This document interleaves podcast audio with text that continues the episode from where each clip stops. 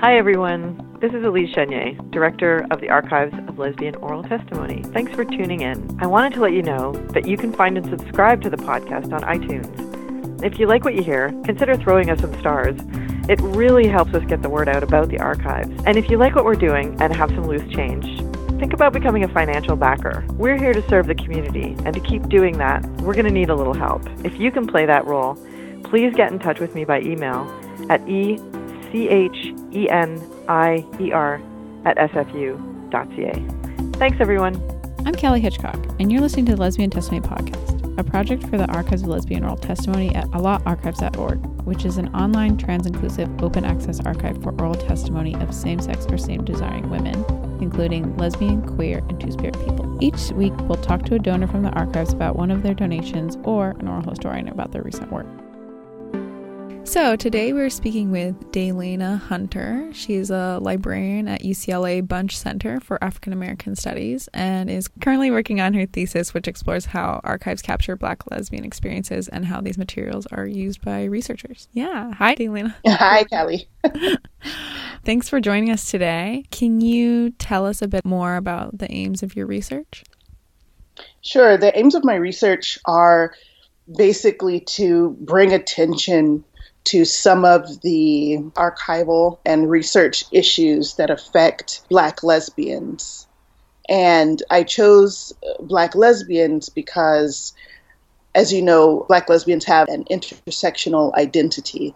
And in doing my own research, just, I mean, in terms of taking classes and kind of looking around for a thesis topic, I was finding that people who were not only at the margins, but who were like at the margins of the margins weren't well represented in, in archives. And it seemed to be because they kind of didn't closely align with various research missions. And I wondered how that could be improved from an archival perspective. And I also wondered how having a conversation with people who actually use those materials could inform what we do in archives in terms of capturing or gathering those experiences. So, when you say margins of the margins, what does that mean? Or do you have sort of an example of what that would look like? Well, yeah. When I say margins of the margins, I'm forgetting the term that is used for that. But within any group, you have a normative idea of what that group looks like. You know, so for African Americans, you might think of a middle class or, you know, working class African American family. And so a lot of the history that we have about African Americans kind of focuses on that experience and the experience of people who are trying to maintain that. But if you're, you know, if you have a non traditional family or if you're queer or something like that, then those stories tend to be marginalized from like what the main narrative of African American history looks like. So a similar thing happens with women's history and with queer history, I argue. And I think many people have argued as well that there's this kind of normative idea of what that community looks like. And so then experiences that deviate from that norm are just very poorly represented. Does that make sense? Yeah, totally. Yeah, so I was reading up on some of your symposium work that you've done for your thesis, and I kind of wanted to ask you a few questions from what I read. So, really, you're unpacking a lot of interesting political structures, and one of the terms that you used was called record keeping culture and how you thought it had sort of contributed to the silences in the historical record for black lesbians and archival material. Can you maybe elaborate on that term and how you think it's affected? Yeah. When I talk about record keeping cultures, it comes from a couple of areas. There's work that's done. It's like ethnographic work that's done around the idea of different workplaces or different professional spaces being cultures. You know, there being a specific culture, like a corporate culture or an institutional culture that's at work. And in that sense, you, in thinking about how to improve a practice, I think you very much have to consider how specific institutional cultures how they understand the professional principles, how they employ them in their workflows, and things like that. And so, in unpacking these processes, I think it's important not just to think about the invisible or unconscious biases that people apply to their work as you know as an individual archivist but also what types of biases or what types of perspectives are encouraged and nurtured in an institutional environment. And so that's kind of come out of the work of Ciaran Trace in terms of archival ethnography and and really getting into the culture of an archives to see and, and to understand how it works from the inside out instead of trying to work from the outside in in understanding what that looks like. Yes, this has affected black lesbians' experiences and their archival record. Do you have any more interesting findings that you want to share? Yes, I do. One example is kind of the difference between how archives, I mean, if they even do this, how they say that they, like what their collection statement is, you know, versus how materials are actually collected. And so in archives, a lot of the collecting seems to happen around building trust with various communities and building relationships with donors and donor communities. And of course, you know, building relationships with donor communities sometimes may depend upon having people who are knowledgeable of or part of or even aware of certain communities who are able to kind of reach out and meet people, or the archive having a certain reputation to where people feel comfortable reaching out to them if they have materials that might be of interest to a given community. And so I think it happens because there aren't as many connections within the various archival communities and black lesbian communities. And so in doing my work, I found that the, the sites that were most successful in acquiring materials that reflected black lesbian experiences, those were the archives that had people who were a part of black lesbian communities in some way. Either they were black and they were queer, or they were black and they were lesbian, or they were just queer or interested in queer studies or something like that. Whereas the institutions that had a smaller representation didn't have those kinds of connections. And so I found that to be an interesting, but maybe not very surprising finding because I might have assumed that was the case, but I wasn't sure if that would actually be supported by the data that I collected. But I found it was supported, that archives were very much reliant on relationships with these communities and representation, not only in archives, but kind of this knowledge and awareness of work that archives were doing in black lesbian communities and those connections didn't seem to be very strong or the sense of trust didn't seem to be very strong between the two. Yeah that seems to make a logical follow. So and i also really liked the term cultures of dissemblance from black feminist theory that i was also reading about. Can you sort of yeah. explain the context of that term and how it relates to archival silences yeah, that's a very, actually, a very interesting connection that I'm finding because cultures of dissemblance refers to, I guess you could maybe say, a culture of practice within African American communities, specifically that Black women practice. So it's about dissembling, right?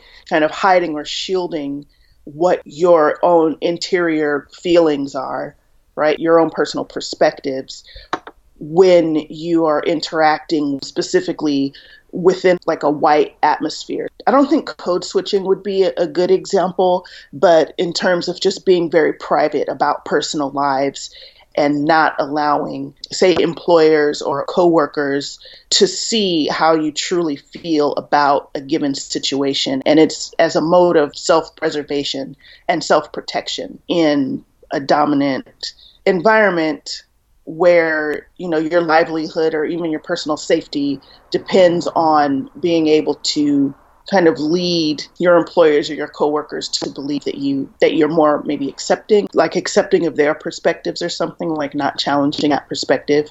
And so it's really about kind of silencing yourself to maintain personal safety and job security and things like that. And in addition to cultures of dissemblance, I talk a lot about respectability politics. And, and I think that the two of them are closely connected because there's this sense that, again, going back to this normative idea of a given community, that we, and when I say we, I mean like black people, we need to always represent the race in a positive light. And so we don't want, you know, our non black colleagues and coworkers and whatnot to know of any weaknesses in our community or in ourselves or you know any conflict or things that may not be I guess, respectable or things that might be perceived as deviant. So when it comes to dissembling or this kind of self silencing in archives, I think it becomes very interesting because there is this sense of people wanting to forget certain things in archives, you know, looking at like, memory studies, and people wanting to create the kind of history that's more comfortable for for given communities like in thinking of like um, war trauma and things like that. People have done research in those areas and they're finding that sometimes communities want to forget certain things like they don't want their history to be focused on these various types of trauma so that when it comes to cultures of dissemblance it's kind of a, a way of protecting oneself as an individual but it also seems to be a way of protecting the community from this certain type of maybe unwarranted attack or people criticizing the community and making these unfair attacks on the community itself. And so, in dissembling, Black queer voices become kind of erased from the history of Black people in general that gets represented. Right. That's so interesting. So, yeah, there's like a lot going on there. It seems like people are trying to preserve, or it seems like there's an issue of like a collective memory that people are very aware of and want to like have a certain influence. Like they don't want to have too much of an influence on the collective memory, like in the war examples that you were giving. And then it's interesting how you're relating it to respectability politics and cultures of dissemblance and how those two are intersecting to create a certain record, right? Yeah. Mm-hmm. Yeah, kind of this self silencing in order to present a smooth and unruffled surface to, I guess, the general public. But then, while that may protect us from some sort of, you know, race prejudice or homophobia, at the same time, it does a disservice to those of us who only have access to that kind of history through archives. And so I think that's where it gets interesting in talking about this issue. Yeah, I really like that you're drawing those two things together because I think a lot of times these cultures of dissemblance, it seems like sort of a private, quiet thing that happens like in the workplace or in any place in society, but really it has a huge impact on the people experiencing it and also on how we're able to preserve their actual experience, which is different than what they feel like they need to put out to the world kind of thing. Yeah, and so I was just, you know, reading this book that's totally unrelated to my research. And for the record, I hear that that's a good, healthy thing to do because it can help you make connections or give you ideas that you may not have been able to gather otherwise. But this particular book, it's called Red River by Lalita Tademy. Anyway, it's about how this specific black community in Louisiana, how they remembered this massacre that happened a little bit after the Civil War or kind of at the end of Reconstruction. And basically, what happened is that the black community was trying to protect its right to have its votes honored. And they armed themselves and they physically went to this courthouse to prevent a white supremacist sheriff and a judge from entering office because you know, they hadn't voted this person in.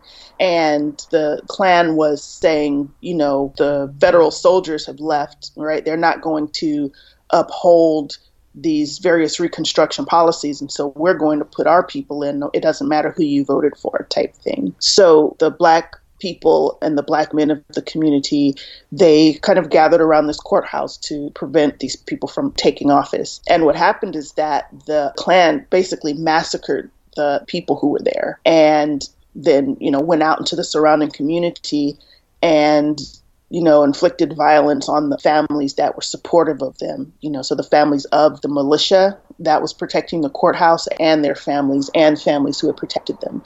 But the way that the history got told was like the white community kind of had it as a race riot and they honored the white people who had died in the struggle and you know there was a plaque and there was a huge monument to those white people who had died and it was maybe three three or like certainly not more than five white people but in the black community like maybe 30 or 50 something people had died when the militia protecting the courthouse went into the courthouse for protection, the white mob burned it down with the people inside. And then the people who came out or managed to escape, then of course they lynched them. But the book kind of goes on and it talks about how the black community, like they didn't talk about it. They discouraged the people who were there from talking about it. They didn't want, you know, the grandchildren and the great grandchildren to know about it because they didn't want them to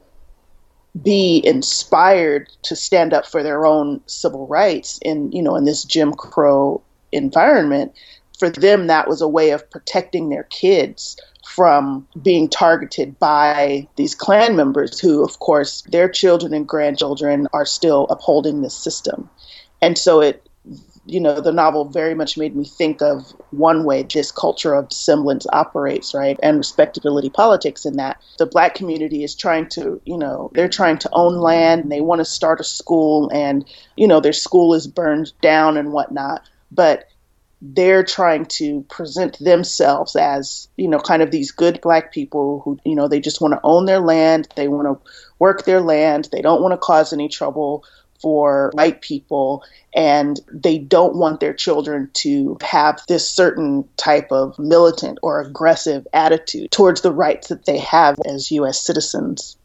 So, I mean, I know it's kind of it seems very tangential, but that for me helped me make a little bit more sense of the work that I'm doing because it showed like okay I can see where this culture of dissemblance can be very important to preserving these communities you know to preserving black lesbian communities so that you're not open to attack from the outside. But at the same time again, it prevents younger black lesbians or younger black queer people from understanding what types of communities have existed in the past because, you know, unlike just being black and knowing that you're black, it's not often the case that queer people understand that there's a community of queer people that's out there. You know, people think that they're alone.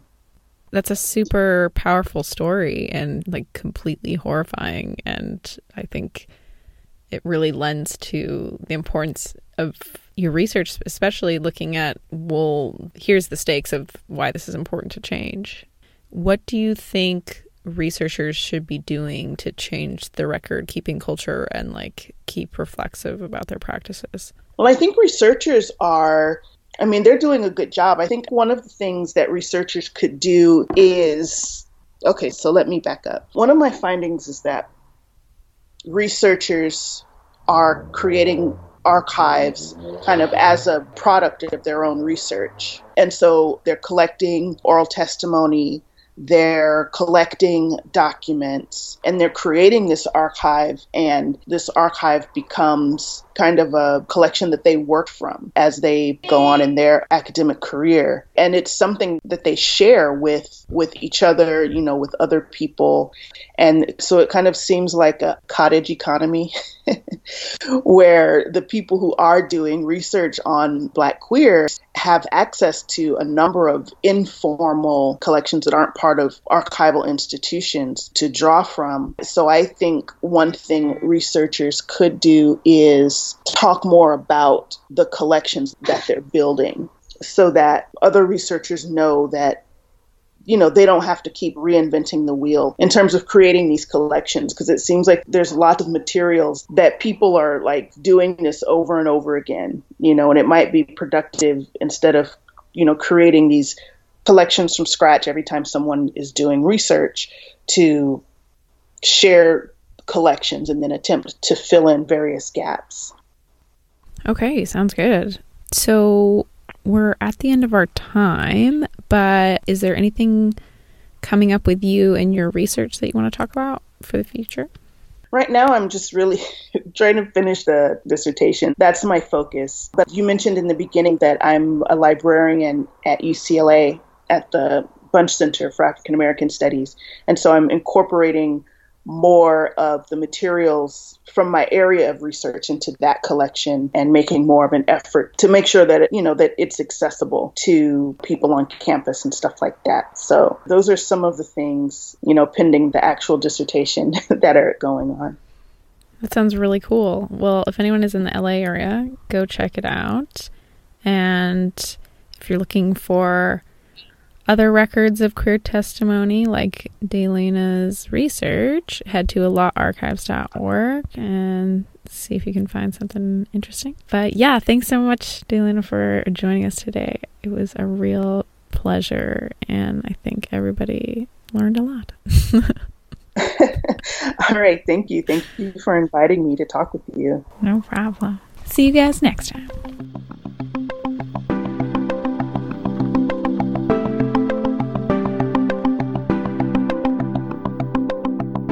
This week for our update from the archives, we're speaking to Megan Wally, and she's our archivist. So, she's going to tell us what's going on. So, hello, Megan. Hi. So, we've had a lot of excitement at the archives over the last month or so with our webinar in February and then our two poetry readings last week. But now things are quieting down a little bit, and I'm actually really excited to get back to my regular archival work. And we have a couple new collections being processed that I'm hoping to have up on the ALOT site over the next few weeks. The first is the Jean Walton Fonds, which consists of a multi part interview with Vancouver actor Jackie Crossland, which was conducted by Jean Walton as research for her book Mudflat Dreaming. And the book focuses on the early 70s sort of fringes of Vancouver and this culture that built up around the Maplewood Mudflats. But in the interview, Jackie Crossland who's a Vancouver actress, talks about her early life and her arrival in Vancouver, her slow process of coming out, eventually her career in theater and the arts in Vancouver in the 1980s and thereafter. And it's it's a really interesting interview. They talk about all kinds of things. The second collection is called Canadian Women Making Music, and it consists of audio recordings related to the research and publication of the book Canadian Women Making Music, which is by Kay Linda Keavy, a West Kootenay, British Columbia writer and feminist, whose stories, articles, and reviews have appeared in journals, magazines, anthologies, and local newspapers across Canada. But the collection is mainly comprised of recordings of interviews with musicians from like the early 1990s. So keep an eye out for those. They'll be up on our website shortly, and they're really great interviews. So yeah, it seems like we have sort of an artistic thing happening of like artists and their work and their queerness kind of. Yeah, these ones are really interesting because they don't focus just on queerness. They have sort of other cultural ties, which make them pretty dynamic interviews. Yeah, especially because they are sort of historical reckonings as well. Well, thank you, Megan, and tune in next time, you guys. Funding for this project is provided by the Social Sciences and Humanities Research Council of Canada, a federal research funding agency that promotes and supports post secondary based research and research training in the humanities and social sciences.